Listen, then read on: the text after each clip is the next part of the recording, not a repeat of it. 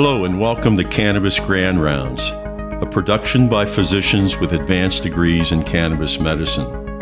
Your hosts, Dr. Leigh Vinocur, Dr. Les Matthews, and Dr. Hal Altman, will offer unbiased medical cannabis education for healthcare providers and the motivated public.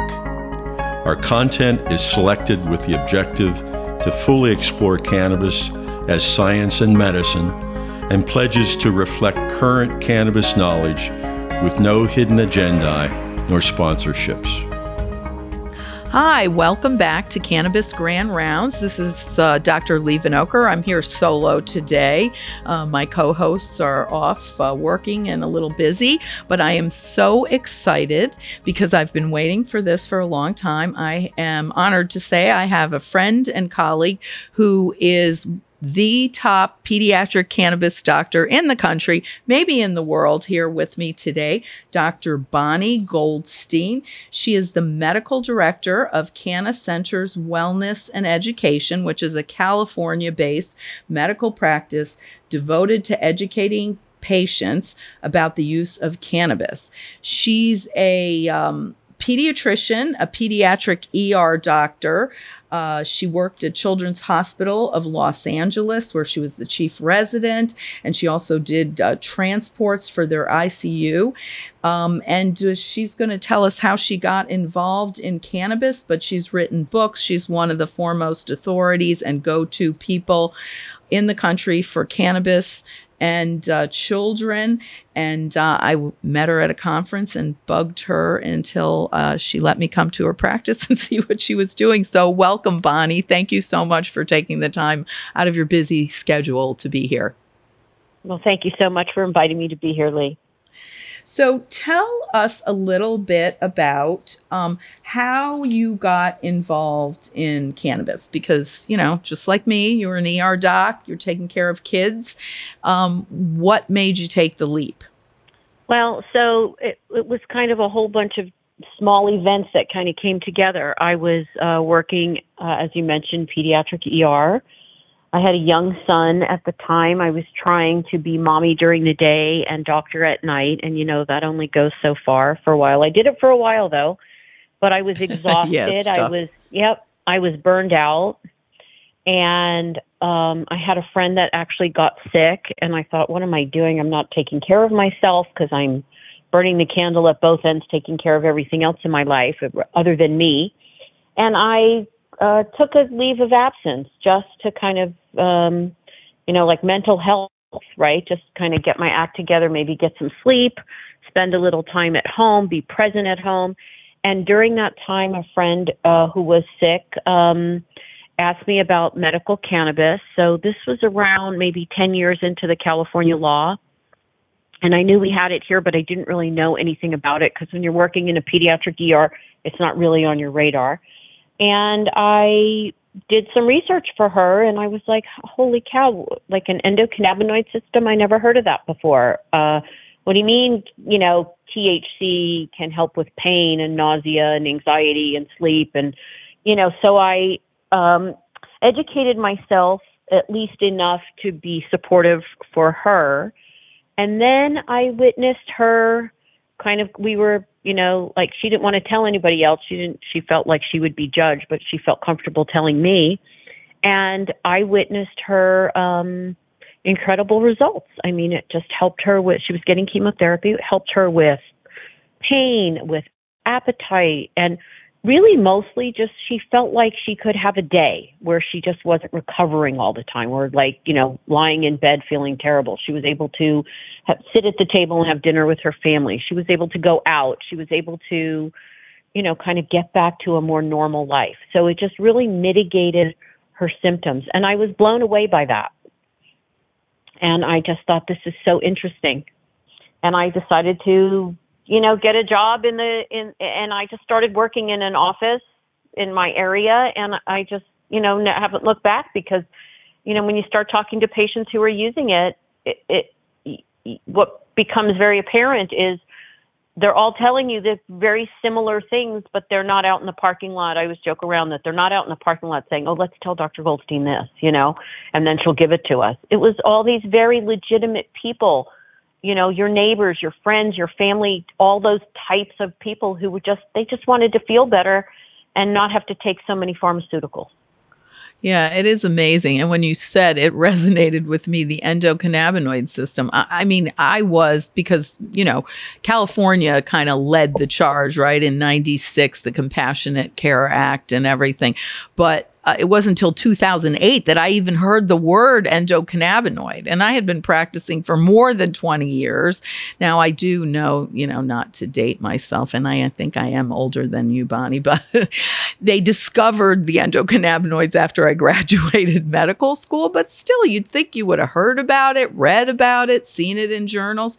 It, it, it was just incredible. That made me angry. That's how I got um, involved. And, um, met you at the conference and pushed my way forward to talk to you. So um, that's fascinating. And uh, in your practice, I know you've seen thousands and thousands of patients, and you take care of um, primarily pediatric patients, or um, are you're also seeing adult patients too? So primarily pediatrics, but remember when I started working in this field in 2008, it was like unheard of to uh, give a child cannabis.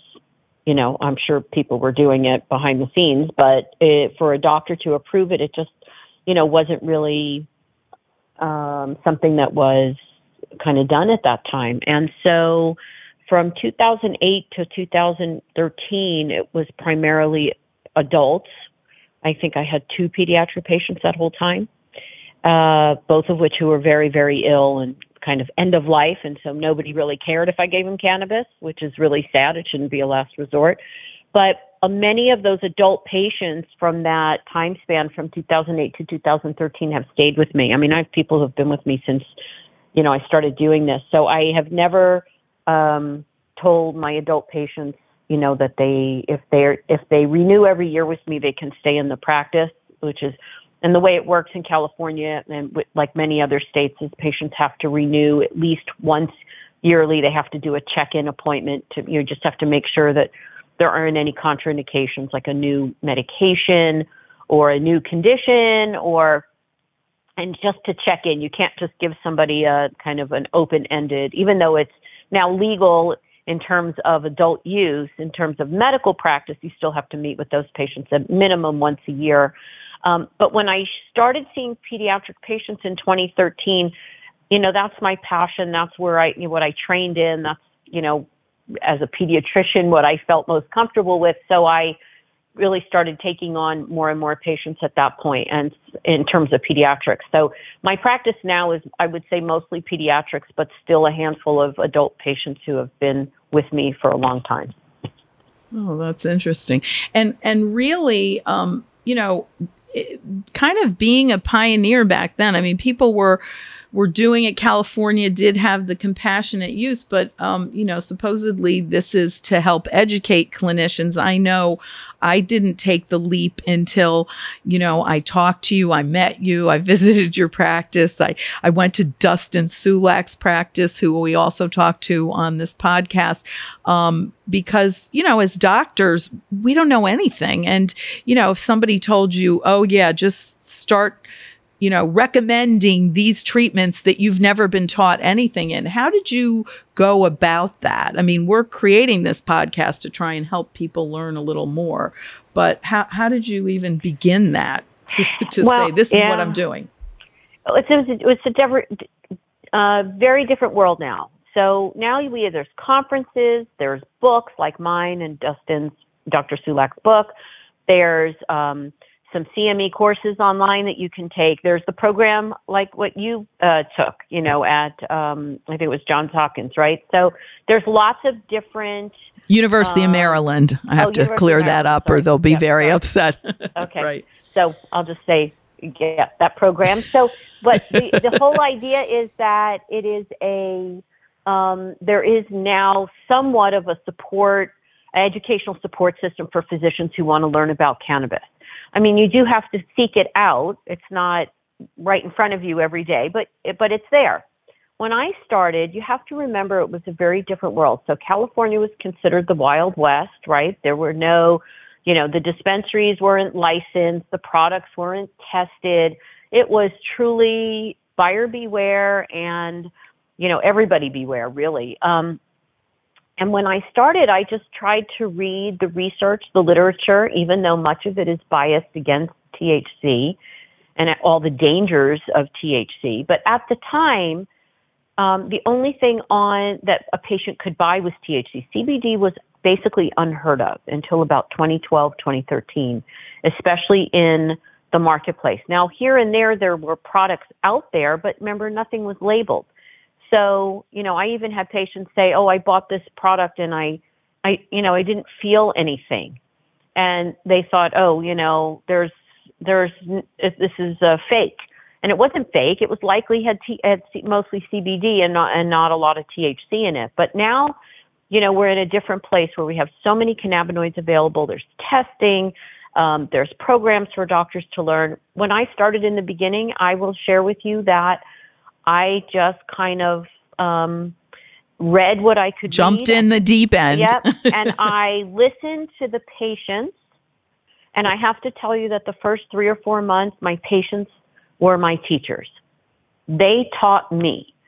They taught me about how they used it. They taught me about how they dosed it. They taught me about um, you know, the side effects. They taught me about, you know, vaporizers, all of this kind of thing I learned from interacting with patients and asking the right questions, I think, and listening to what they were saying and then supplementing that with my own reading, but also like going to a dispensary and walking around and looking at products. Um, but it was so crazy back then because like you could buy cookies from a dispensary that were like wrapped almost like a, ba- a, a bake sale at your kid's school. You know, they just have like some saran wrap around them with a little sticker, and you had no idea what it was. And I mean, I think that goes to tell you just how safe cannabis is. Is that at that time we didn't really have any idea what was in what was you know what was in the products out there. Not that I suggest it to be that way, but it just tells you how safe cannabis was. My patients mostly in general had a very positive experience, despite the fact that products weren't um, being um, uh, you know, labeled and tested properly. Right. Okay. Well, we are talking to Dr. Bonni Goldstein, one of the top pediatric cannabis physicians in the country. Uh, when we come back, we're going to touch on cannabis, specifically in pediatrics and the pediatric brain. Thank you f- for listening to Cannabis Grand Rounds. I'm Dr. Leigh Vinocur. All information, material, and content on this podcast is for general informational and educational purposes only and is not intended as a substitute for professional and or medical advice, diagnosis and or treatment by a qualified physician or healthcare provider. No doctor-patient relationship is formed. The use of this information and any materials linked to this podcast is at the user's own risk. Cannabis Grand Rounds LLC does not offer personal health or medical advice. If you have a medical emergency, call your doctor or call 911 immediately.